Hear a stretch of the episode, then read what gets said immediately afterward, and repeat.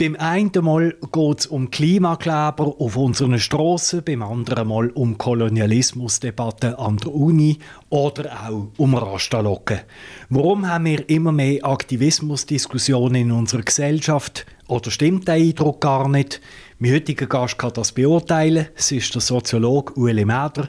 Willkommen im Feierobenbier auf Prime News, Herr Mäder. Ja, grüezi Herr Bühler und grüezi miteinander. Feierobenbier, der Podcast auf Prime News. Hören Sie entspannte Gespräche mit interessanten Persönlichkeiten aus der Region Basel. Unterhaltsam, überraschend und nie langweilig.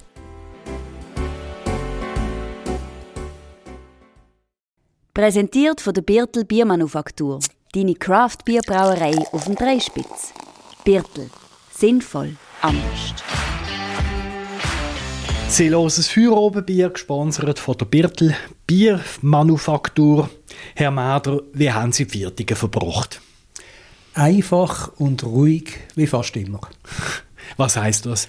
Viel lesen, ein bisschen schreiben, miteinander spielen, Zusammensätze machen, Kerzen geniessen, so.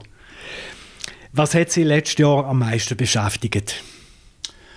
Wahrscheinlich wie viele andere, oder? Es ist halt Ukraine, Nahen Osten.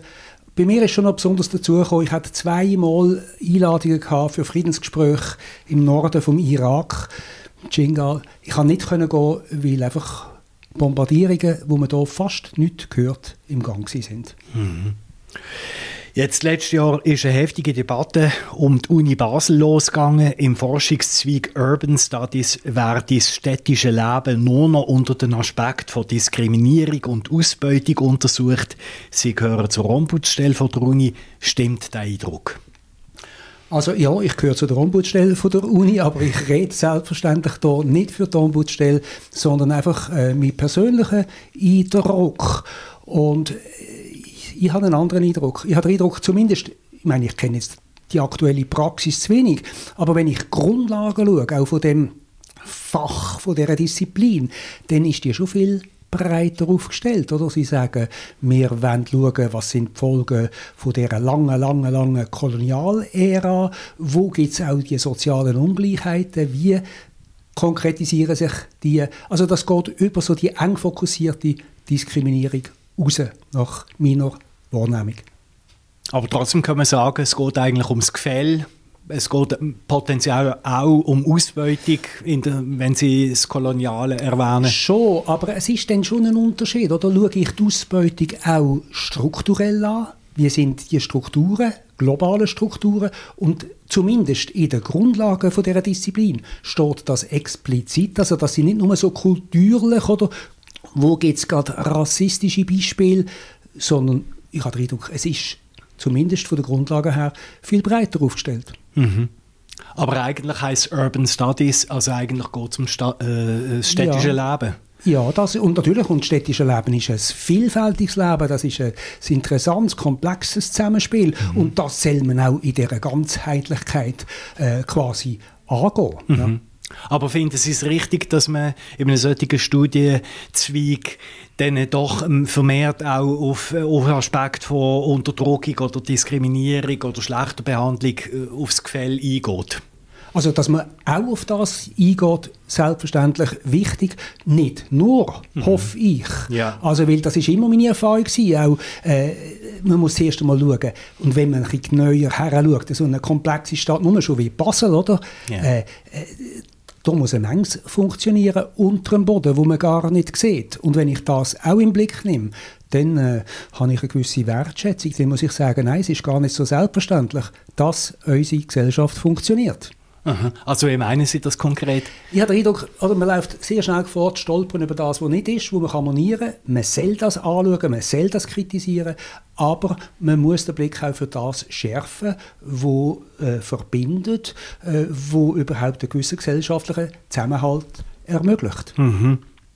Sie haben bei Tele Basel in einem Interview gesagt, Sie in dem Forschungszweig Urban Studies eben an der Uni Basel, da seien sehr fragwürdige Aussagen gemacht worden. Was haben Sie da damit konkret gemeint? Also gut, das ist eine Zeit her und ich weiß es nicht mehr so genau, aber vermutlich, dass man einfach Zionismus, Rassismus einfach so quasi gleichsetzt und nicht differenziert, wie unterschiedliche auch Fassungen es gibt vom Zionismus. Dann habe ich zuerst natürlich ein bisschen gedacht, also auch aktivistische Gruppierungen quasi unterstützen, ist das Selbstverständnis von Wissenschaft, aber da habe ich jetzt gesehen, das ist überhaupt nicht Meinung, sondern es geht dort drin, Leute, die weniger bemittelt sind, Studium zu ermöglichen. Und dann, glaube ich, ist noch etwas ganz Wichtiges, also wenn Sie von Racial Justice reden, oder, dann tun die explizit erwähnen, dass das nicht einfach Rassengerechtigkeit ist, sondern Rassismus, kritische Gerechtigkeit. Also sie tun es ganz fest am englischen Begriff festmachen. Sie sagen sogar auch in der Fußnote, man sollte das vom Englischen her anschauen. Das ist jetzt eine Unterscheidung, die in der Öffentlichkeit nicht durchdrungen ist. Mhm. Sie haben in dem Interview auch erwähnt, dass sie die Kritik am Eurozentrismus, also dass wir alles immer aus dem europäischen Blickwinkel im Vordergrund stellen, dass sie das ehrenvoll finden. Ja, ehrenvoll ist ein bisschen ehrrührig, aber nein. Ich habe den Eindruck, wir laufen ja auch vor, den Blick für die Strukturen noch zu wenig zu sehen. Und einfach einmal zu sagen, also gut, fast mehr wie 2/3 von der Erde ist einmal, und es ist nicht so lange her, oder, europäisch besetzt gewesen. Mhm. Und das hat Folgen bis heute, jeden Tag. Ich komme jetzt gerade vom Kaffee, oder, habe gerade profitiert auch von diesen quasi nachkolonialen Strukturen, die sehr einseitig ausgeprägt sind. Und ich habe den Eindruck, wenn wir als Menschheit weiterkommen wollen, muss man das in den Blick nehmen, dass man sagt, wir wollen es gut haben, aber nicht auf Kosten von anderen. Ja. Haben Sie den Eindruck, dass durchsetzt unseren Alltag, dass wir oft immer davon ausgehen, wir sind der Nabel von der Welt und wir schauen alles aus unserem Interessensblickwinkel an? Sie sagen das so schön, wenn ich es eigentlich auch formulieren wollte. Nein, ich denke, das ist mir, es gibt so feine Formen, wir alle eingeschlossen, wo wir Gefahr laufen, uns ein bisschen zu überheben. Mhm. Und weil alles so gut funktioniert, weil wir technologisch so brillant und. Aber das ist eine einfache Sicht. Mhm. Die Uni hat eine Briefung in Auftrag gegeben, eben wegen diesen Vorgängen bei den Urban Studies. Ende Januar will die Uni informieren. Wir nehmen das heutige Gespräch jetzt am 8. Januar auf. Welche Wirkung erhoffen Sie sich denn von dieser Präsentation? Also ich hoffe, wie immer, dass man eine kritische Distanz auf alle Seiten hat und auch sich selber kritisch anschaut. Dann wird es überhaupt interessant, dann lernt man. Und was gehört dazu? Das gehört dazu, dass die Uni muss schauen, haben wir schnell reagiert, allenfalls uns zu fest irritieren durch gewisse Schlagzeilen, die gerade so ein bisschen ausgeweitet haben, das Beispiel auf die ganzen Gesellschaftswissenschaften, dann sogar auf die ganze Fakultät. Also hat man nicht das müssen auch ein bisschen im Blick nehmen. Und für mich ganz wichtig, und ich staune, dass das gar nicht verhandelt worden ist. Oder man hat in der Hochschule hat man immer mehr Tendenz quasi dort, wo es Mittel gibt, und dann halt top-down, von oben herab, oder je nachdem auch neue Zweige zu eröffnen. Und gerade der Bereich Urban Studies, das ist ja nicht etwas, was aus der Fakultät gewachsen ist, oder schon gar nicht aus den Gesellschaftswissenschaften, wo das hätten wollen.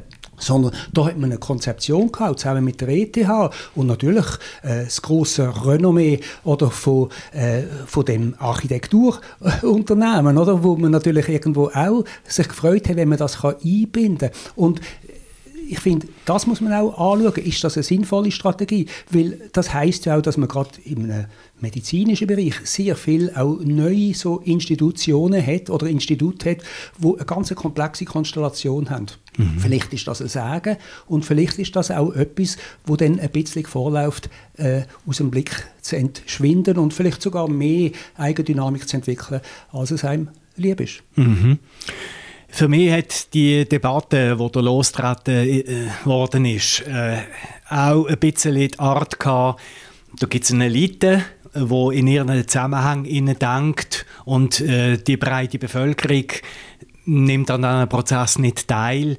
muss diesbezüglich die Kommunikation von der Hochschule oder jetzt auch von der Uni, muss die direkt darauf wirken, dass die breite Bevölkerung mehr an diesem Prozess teilnehmen kann?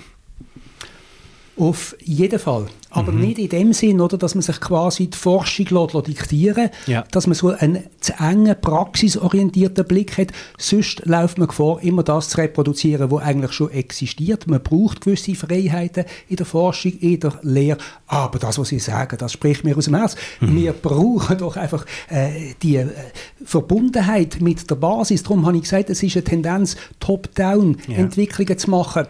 Und das heisst aber für mich, aus meiner Sicht heraus, ist dort vor allem die Gefahr zu gross, dass man dann auch eben, je nachdem Wünsche von denen erfüllt, die das grosse Geld geben. Ja. Und dass man dort vielleicht eine gewisse Blindheit könnte entwickeln. Und das ist jetzt aus meiner Sicht fast die grössere Gefahr als das, was man jetzt aktuell verhandelt, wo man auch sehr kritisch selbstverständlich evaluieren. Aber haben Sie ein Verständnis dafür, dass in der Bevölkerung dann so ein bisschen der Eindruck entsteht, also wenn jetzt so irgendwelche aktivistischen Elemente in der Uni wären, dass ja die Uni eigentlich eine ganz wichtige intellektuelle Stellschraube ist, die an unsere Gesellschaft geht, und dass das dann also quasi von der Forschung oben runter eine Weltsicht könnte aufoktroyiert werden, weil einfach nachher heisst von der Forschungsebene her, das besagt jetzt oft unsere Forschung. Ja, das ist etwas, wo man muss achtsam sein, selbstverständlich. Also ich wehre mich gegen jegliche Form von elitären Konzeptionen, sei das an der Uni oder in einer Wirtschaft, wo auch immer. Ja.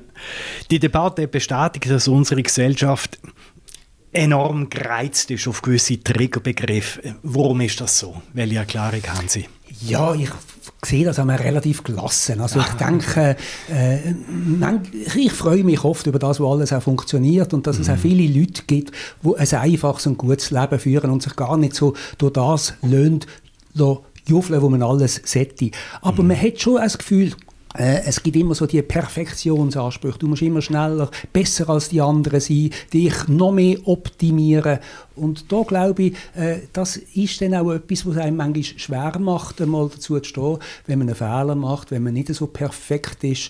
Und wenn man das bei sich selber feststellt, dann ist die Gefahr auch immer groß, dass man es umso mehr an den anderen abhandelt. Also dass man gewissermaßen Kritik bei den anderen an die Adresse vom eigenen Schatten führt. Ja, ja. Also etwas, was auch noch breite Bevölkerungskreis regelmäßig triggert, das ist die sogenannte Vogue. Man könnte sagen Wissenschaft oder Ideologie oder wie auch immer.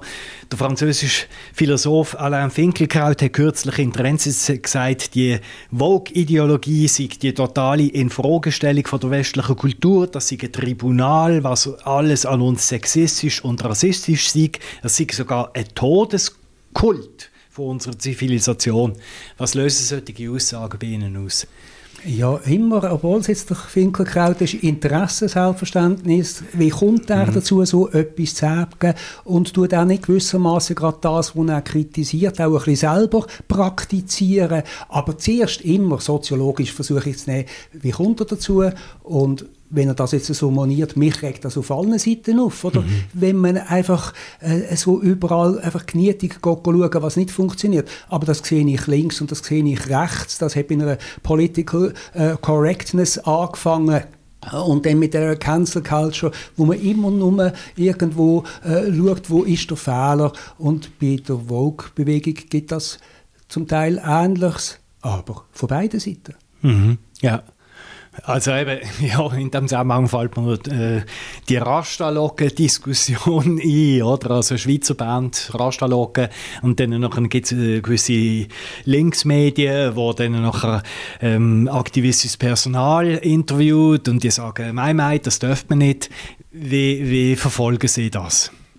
Also ich habe ja gesagt, man ist immer ein bisschen gefördert, auch sich selber zu erheben. Ja. Und das passiert allen Menschen. Oder? Das ist auch bei den guten Menschen. Oder? Nicht nur den Selbsterklärten, die wirklich viel versuchen, Gutes zu machen. Aber indem ich Gutes mache, fühle ich mich dann auch ein bisschen besser als andere. Also das ist, denke ich, etwas Verhängnisvolles. Und dass man dort Sensibilität dafür schärft, das finde ich ja gut. Aber in einem selbstkritischen Sinn und wirklich auch das ist so ein schönes Wort, selbstreflexiv. Ja, ja. Welche von den Polarisierungen in unserer Gesellschaft, jetzt also in der Schweiz oder Zentraleuropa, welche besorgen Sie jetzt als Soziologe? Also was Sie wirklich substanziell finden?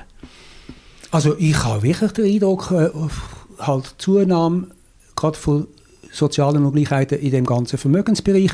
Das hat in den letzten 30 Jahren zugenommen. Das tut mir weh, vor allem für die vielen Leute, die einfach den Franken zweimal herumtrüllen.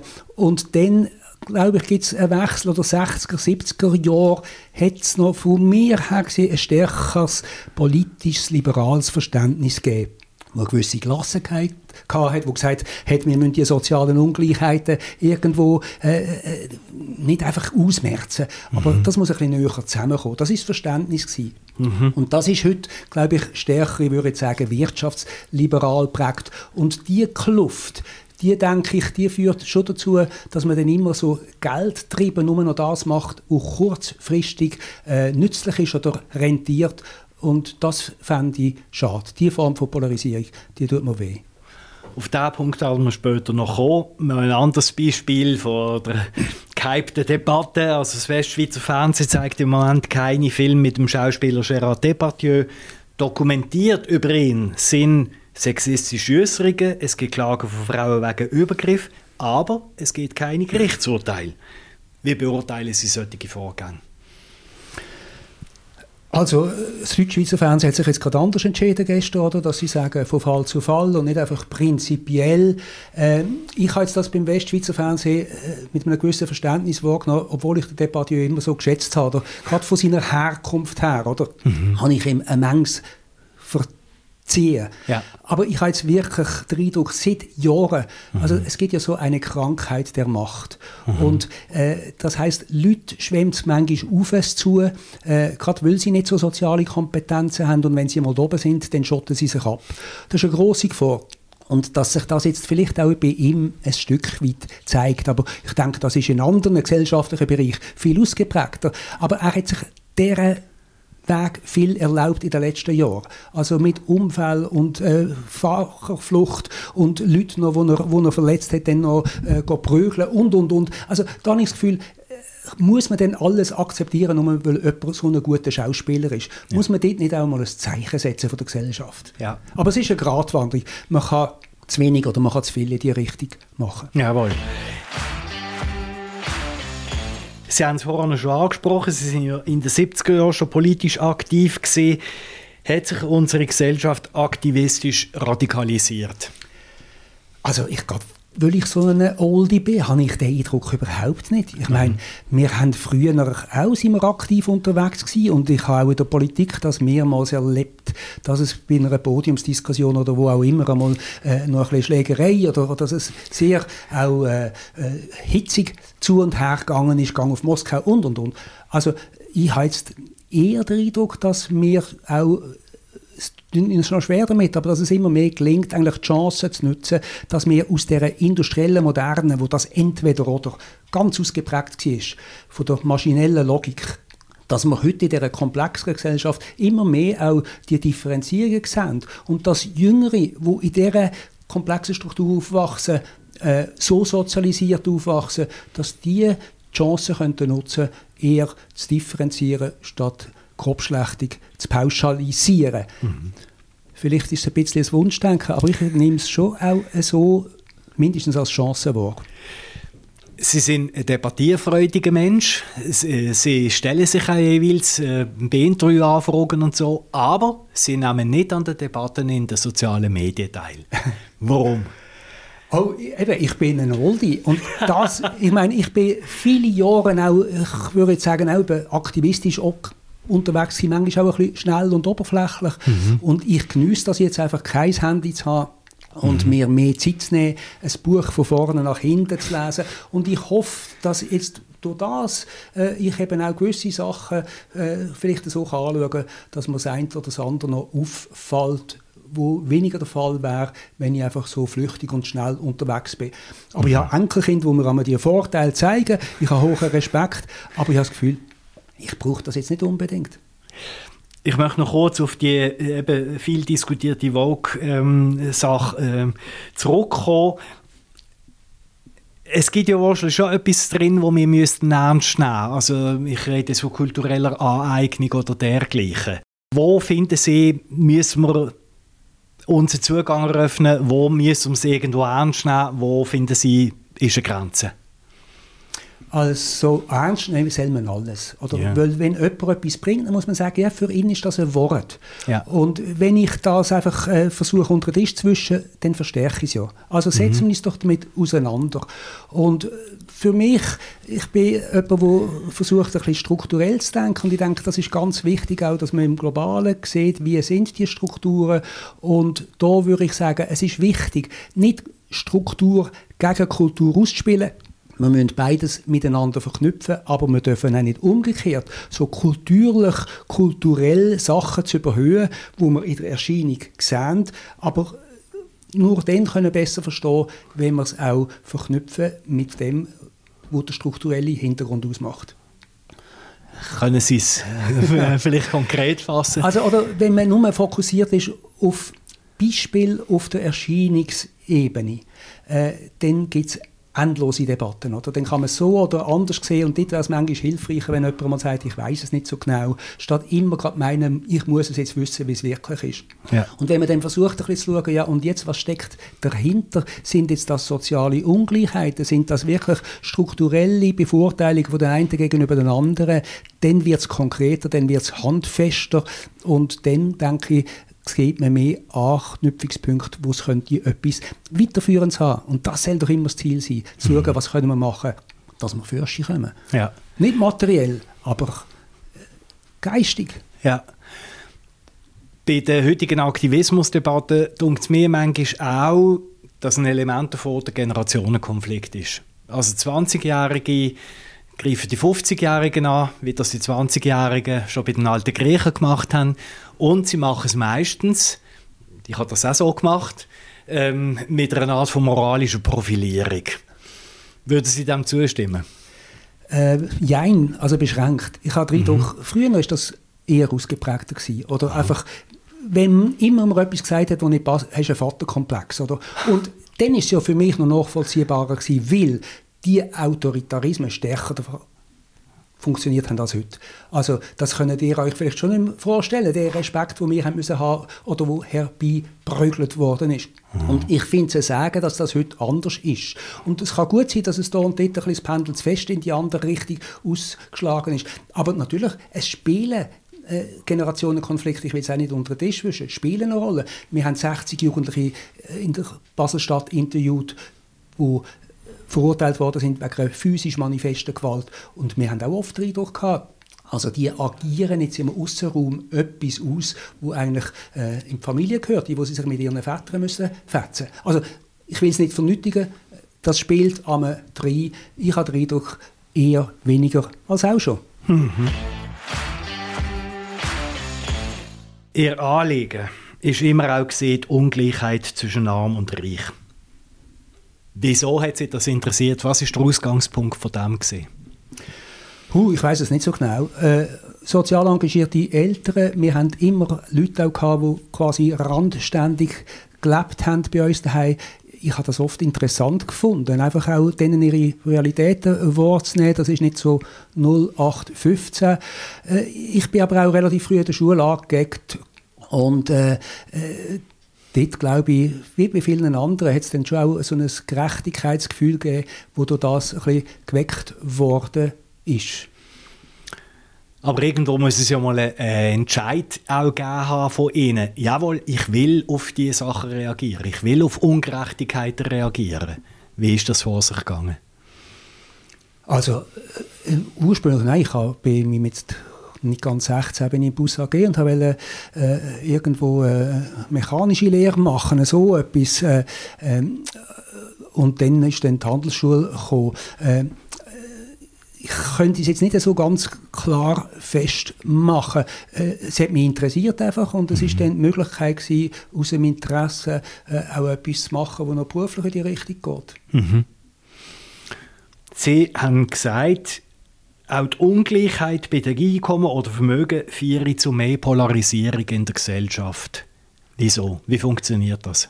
Also, ich meine, wir sind in der privilegierten Schweiz und es kommt immer darauf an, was ist Basis, und bei uns ist die relativ hoch. Aber gleichwohl, wenn ich sehe, dass ein Viertel von der Steuerpflichtigen, der Privaten, steuerbares Nettovermögen 0 oder unter 0 hat. Wenn man mehr wie die Hälfte der Haushaltungen nehmen, die haben ein Maximum von 50'000 Franken. Das ist nicht das grosse Geld. Und das heisst, gerade wenn es ein bisschen eng wird, Inflation und, dann verstärkt das Ängste, dann verstärkt das den familiären Stress. Und das finde ich einfach schade, weil das tut den Leuten nicht gut. Und da habe ich den Eindruck, in einer Gesellschaft geht es gut, wenn es allen einigermaßen gut geht. Also da ist niemandem dient. Und lang bis eben 60, 70 Jahre ist es zusammengegangen. Jetzt trifft es gerade in dem Bereich der Vermögen zum Teil bei den freien verfügbaren Einkommen auch auseinander. Und man tut das ein bisschen statistisch beschönigen. Aber das ist nicht gut für eine Gesellschaft. Mhm. Und denken Sie, das hat markant zugenommen, also auch in der Schweiz? Ja, also im Vermögensbereich sehr krass. Und ich tue dann weniger das jetzt in den Blick nehmen, wo oben raus jagt. Auch das finde ich überhaupt nicht toll, oder? Aber mir tut weh zu sehen, wie viele Leute eigentlich wirklich wenig Reserve haben. Oder wie viele Leute, wie viel dafür tun, dass sie das Minimum erreichen. Mhm. Und ich habe den Eindruck, das ist doch nicht nötig. Da mehr Sicherheit, da bessere Verteilung, wäre dienlich. Ja. Jetzt, interessant ist, Sie kennen ja beides. Sie kommen aus einfachen Verhältnissen und haben am Schluss einen Professorengehalt bezogen. Wie sind Sie mit dem umgegangen? Wie gehen Sie mit dem um? Also hat Sie das beispielsweise, dass Sie ein gutes Geld verdienen, hat Sie das mit einer gewissen Scham erfüllt?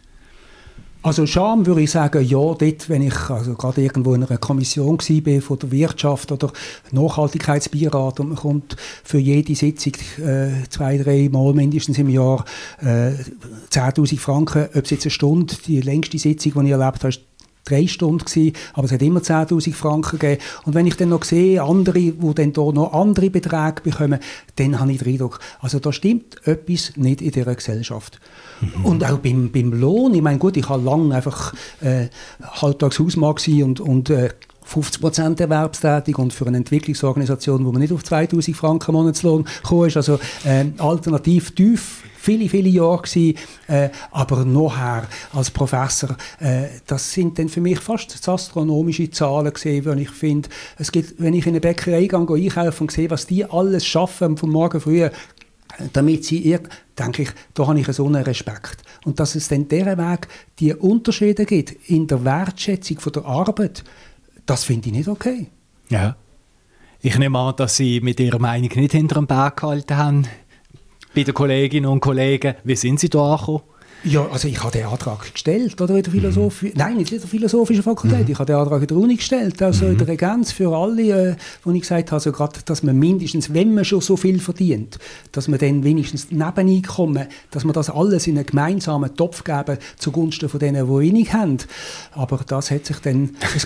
Ich halte das einiges zu gut. Das machen es einige so. Also, wie ich es gemacht habe, jeden Franken in so einen Topf hineingeben und weitergeben.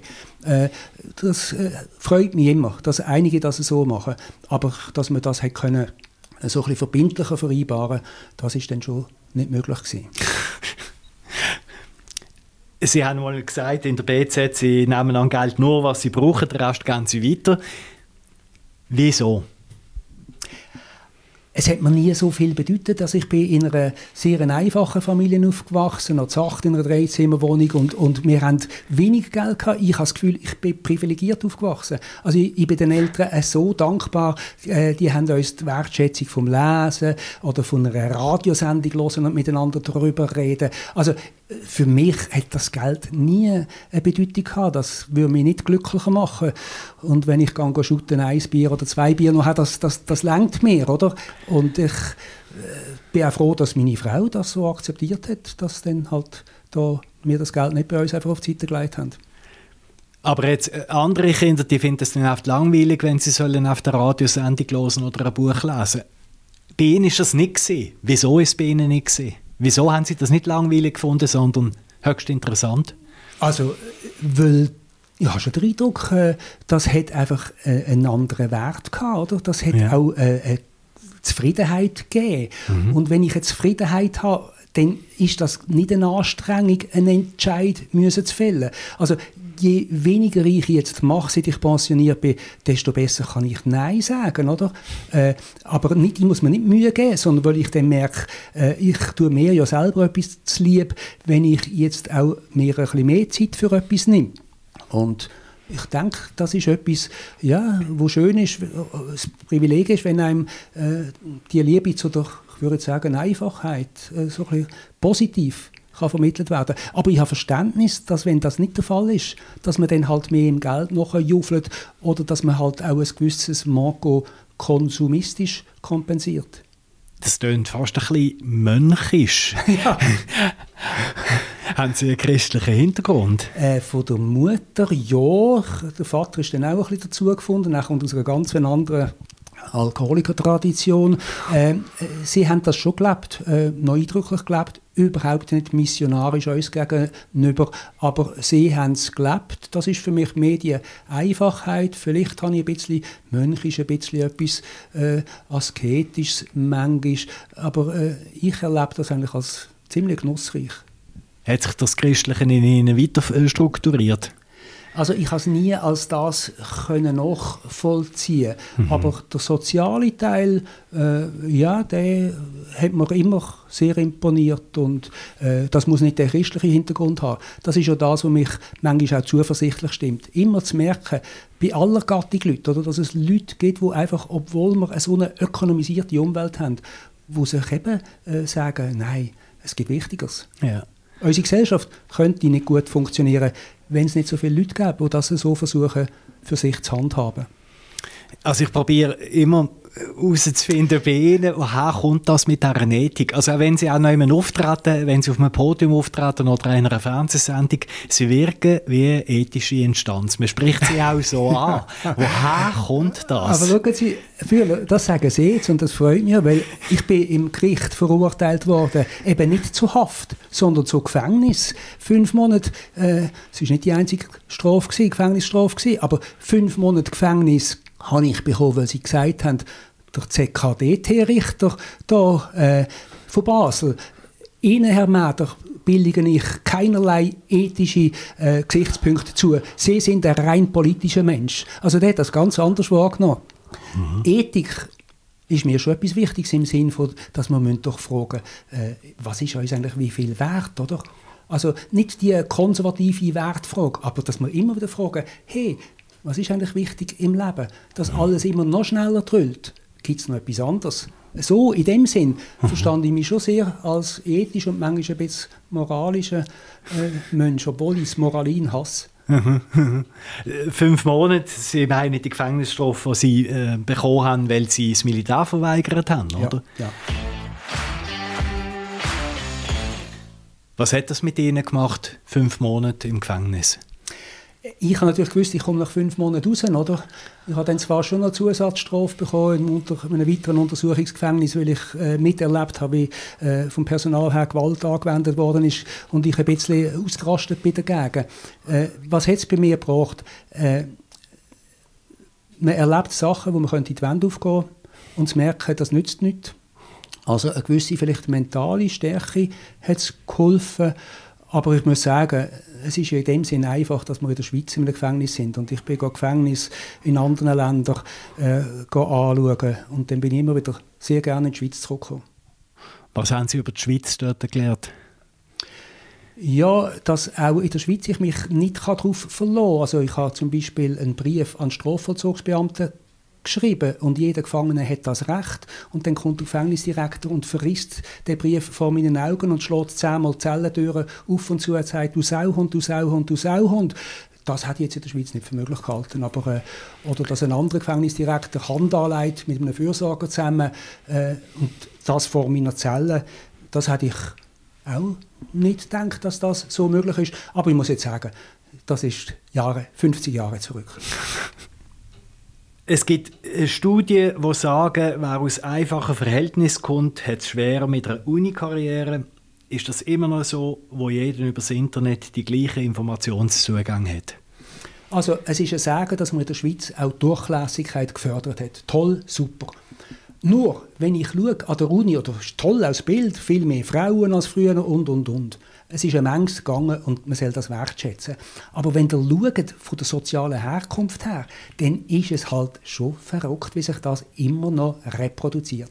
Also ein Kind, das nicht Eltern hat, wo irgendwo eine akademische Ausbildung haben, hat eine entsprechend größere Schwierigkeit, nachher eben auch irgendwo ein Abitur zu machen. Ich finde nicht, man soll sagen, müssen alle ein Abitur machen. Überhaupt nicht. Aber einfach ein Kind mit einem anderen finanziellen und Bildungshintergrund hat eindeutig immer noch wesentlich mehr Chancen. Woran liegt das? Ist das, weil in einer begüterten Familie andere Umstände können zur Verfügung gestellt werden, oder ist es auch wegen der Psychologie, dass jemand sich quasi als Underdog auch selber situiert und sagt, ich probiere es erst gar nicht? Ich denke, es ist beides, oder? Mhm. Es ist natürlich die Ressource, die hilft, wo manchmal auch eine gewisse Gelassenheit gibt. Ja, da geht dann schon ein Türchen auf. Aber das andere, das ihr ansprechen, das ist für mich einer der interessantesten Punkte, oder? Man vermittelt eben auch in der Sozialisation solche Aspekte kulturlich.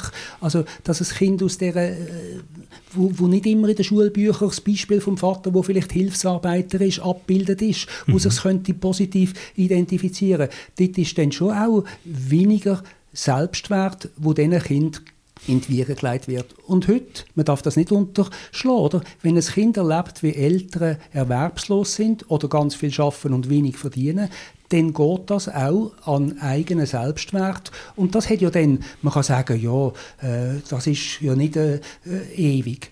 Aber das hat manchmal Langzeitfolgen, auch in den beruflichen Entscheidungen. Mhm.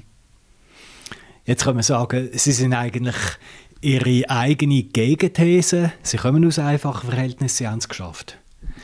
Ja, ich habe einfach glückliche Umstände gehabt, würde ich sagen. Oder? Und, eben ein Umfeld, wo einem irgendwo relativ früh schon lesen lehrt oder Geschichten erzählt oder mit einem etwas hört auf Radio Bärenmünster und redet darüber, oder man kommt von der Schule heim und es wird gefragt, was haben ihr gemacht und so weiter. Also das hat sicher sehr viel geholfen, und darum will ich das überhaupt nicht irgendwo jetzt, als etwas nehmen, das ich mir selber könnte, auf die Schulter klopfen. Und mir tut es leid, dass das bei vielen nicht so ist. Und darum ist es wichtig, dass man auch gesellschaftlich eben die Durchlässigkeit, die wir angesprochen haben, noch mehr fördert. Haben Sie ein wertschätzendes Elternhaus gehabt? Ein Elternhaus, ja, das interessiert war und wo einfach die Haltung hatte, oder? Es ist mir jetzt wieder in den Sinn gekommen. Ich bin mir vorstellen, als Maschinenschlosserlehrer ich wollte machen, weil ich das Gefühl hatte, ich bin zu dumm für irgendwo ein Gymnasium. Und dann haben die Eltern gesagt, nein, weisst, wir wissen, was es heisst, oder? Wir können nicht das können lernen, was wir gerne hätten gemacht, und du sollst es doch einmal besser haben. Also unsere Eltern haben das Verständnis gehabt, unsere Kinder sollen es besser haben. Aber ich hatte ein Nachbarskind, dort war es umgekehrt gewesen. Ähnliche finanzielle Verhältnisse, aber es hat nicht über die Eltern herauswachsen, oder? Also, es kommt schon darauf an, wie wird einem etwas vermittelt oder nicht. Ja. Sie haben vorhin, wo wir über das Gefängnis geredet haben, haben Sie gesagt, eben, ja, da bin ich ausgerastet. Sie wirken als ein Bild von der Besonnenheit heute in der Öffentlichkeit, oder? Wie muss man sich der junge Ueli Mäder vorstellen, der ausrastet? Also im Sport ist mir das immer ab und zu wieder passiert, dass ich sehr impulsiv bin. Und sonst, habe ich, glaube einfach immer so einen Blick auch für Strukturen, es interessiert mich, es macht mich nicht gerade verrückt, wenn jemand anders denkt. Es weckt zuerst einmal meine Neugierde. Wie kommt die Person dazu? Also das ist so auch ein bisschen ein soziologischer Blick.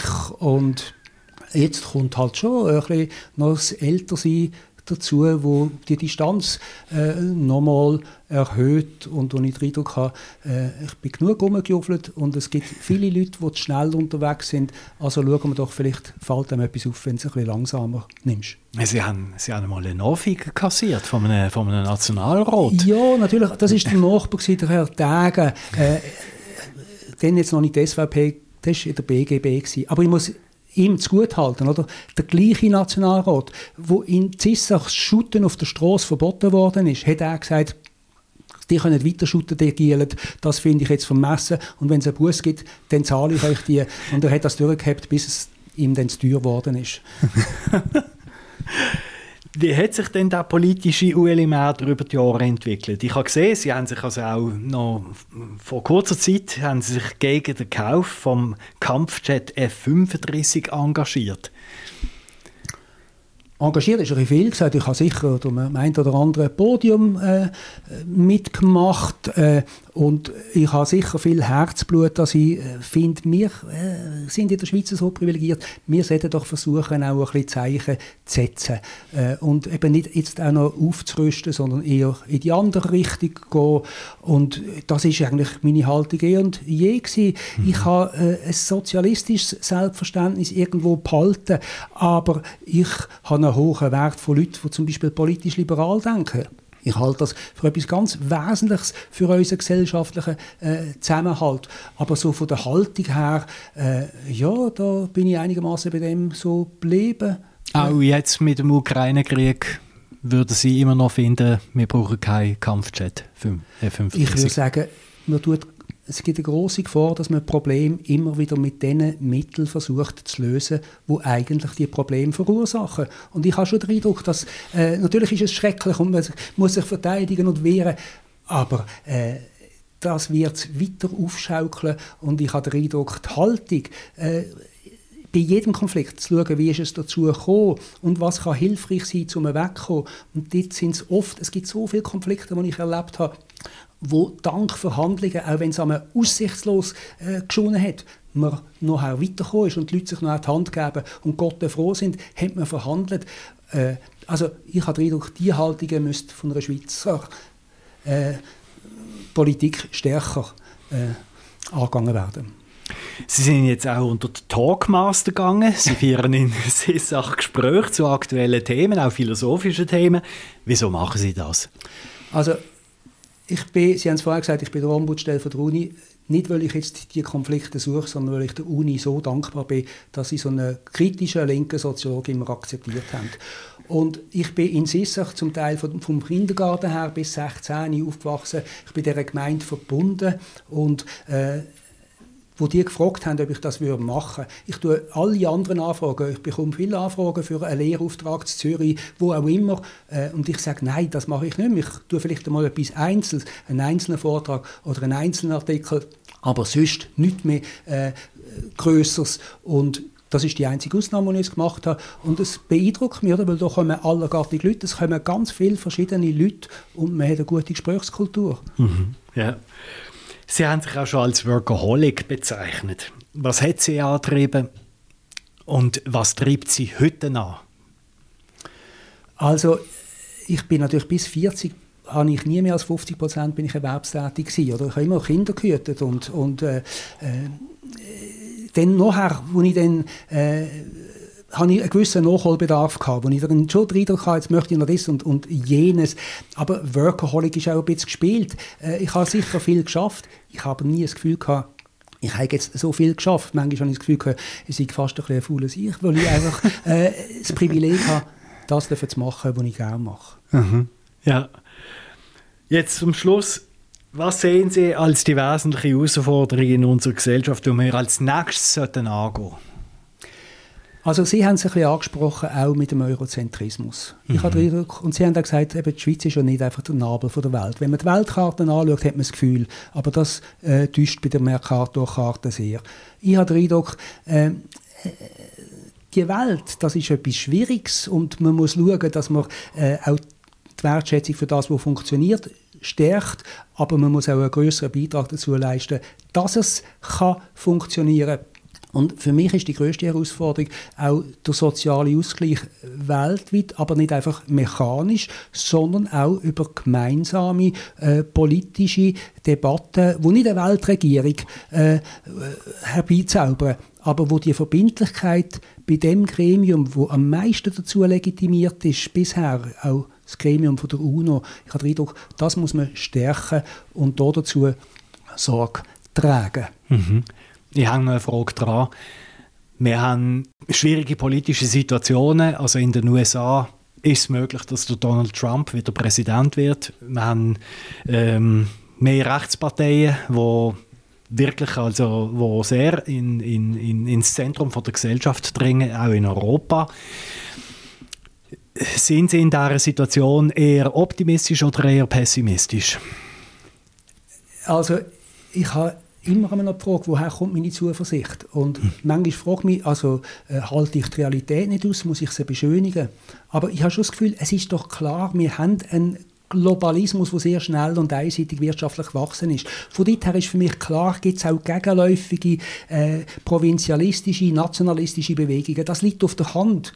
Das bleibt uns nicht erspart. Aber die Aufklärung geht auch weiter. Und auch die Pluralisierung von unserer Gesellschaft geht auch weiter. Und ich habe den Eindruck, das gibt auch eine Kraft, eben mehr zu differenzieren, statt zu simplifizieren. Und von dort her habe ich den Eindruck, Menschen sind lernfähig, Gesellschaften auch. Ich lege nicht die Hand ins Feuer, aber ich sage, wir haben die Chance, auch eine bessere Welt ist möglich. Sie kommt nicht von alleine. Wir müssen viel dafür tun. Und ich finde es wichtig, dass man das nicht einfach nur aufs grosse Ganze will projizieren, sondern das fängt hier an, wie gehen wir miteinander um und geben wir uns die Hand und reden wir miteinander, auch wenn wir vielleicht so auf einer ganz anderen Bühne lagern. Die dialogische Kultur, die gehört im Kleinen, aber es ist wichtig, dass man sie auch im grösseren Ganzen wahrnimmt. Und dort ist halt die soziale der soziale Ausgleich etwas Wichtiges. Herr Mäder, ich danke Ihnen ganz herzlich für das Gespräch. Herr Bühler, ich danke Ihnen.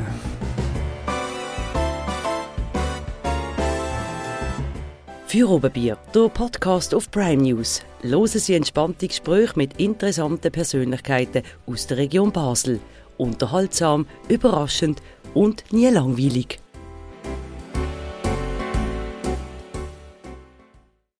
Präsentiert von der Birtel Biermanufaktur. Deine Craft-Bierbrauerei auf dem Dreispitz. Birtel. Sinnvoll. Anders.